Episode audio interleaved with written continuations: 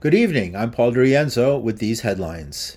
A vehicle exploded at a checkpoint on the American side of the U.S. Canada Peace Bridge in Niagara Falls Wednesday.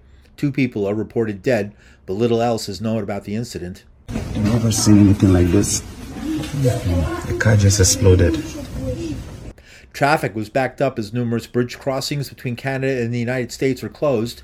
Prime Minister Justin Trudeau told Parliament officials were taking this extraordinarily seriously is there are four border crossings that are right now closed Rainbow Bridge, Whirlpool Bridge, Queenston Bridge, and Peace Bridge. Uh, additional measures are being uh, contemplated and activated at all border crossings across the country. Uh, we are taking this extraordinarily seriously. The FBI is on the case, and Governor Kathy Hochul is on her way from Albany.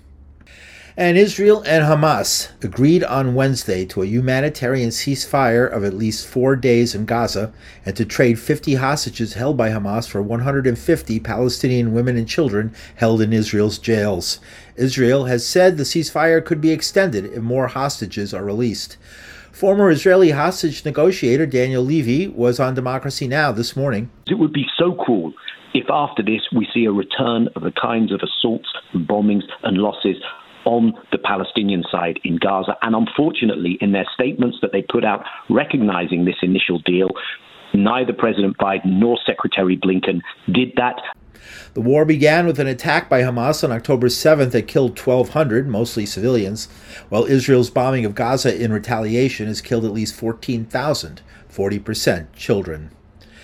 And the organization Crisis Action held a media briefing today, bringing together eight organizations involved in Gaza relief. Representatives of Doctors Without Borders, Amnesty International, and Save the Children were among the participants.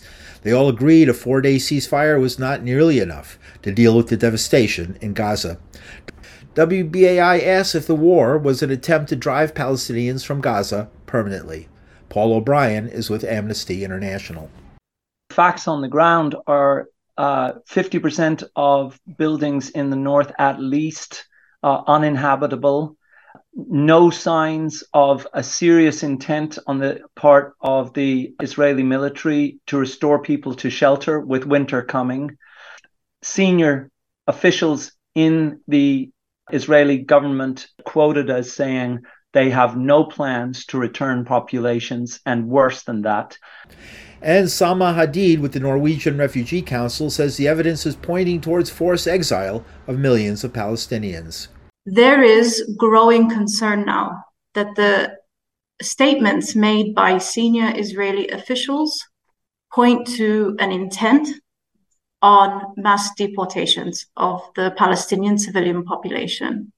Hadid adds there may be a price to pay for those Israeli officials calling for mass deportation we considered that the evacuation orders uh, given by Israel amounted to forcible transfer of the population because they did not ensure guarantees of safety, of return, of adequate humanitarian assistance to the population, which would amount to a war crime. And in related news, the United States is treating a reported plot to kill a Sikh separatist on American soil with utmost seriousness. The White House says it's raising the issue with the Indian government at the most senior levels. The Financial Times reported, citing unnamed sources, that the United States had issued a warning to India over concerns the government in New Delhi was involved.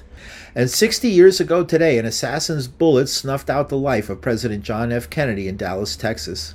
It's official. As of just a few moments ago, the President of the United States is dead. The government suspect in the shooting was Lee Harvey Oswald, a U.S. Marine Corps veteran who claimed to be a communist. But confusion at the scene of the shooting quickly sowed doubt on the government's narrative.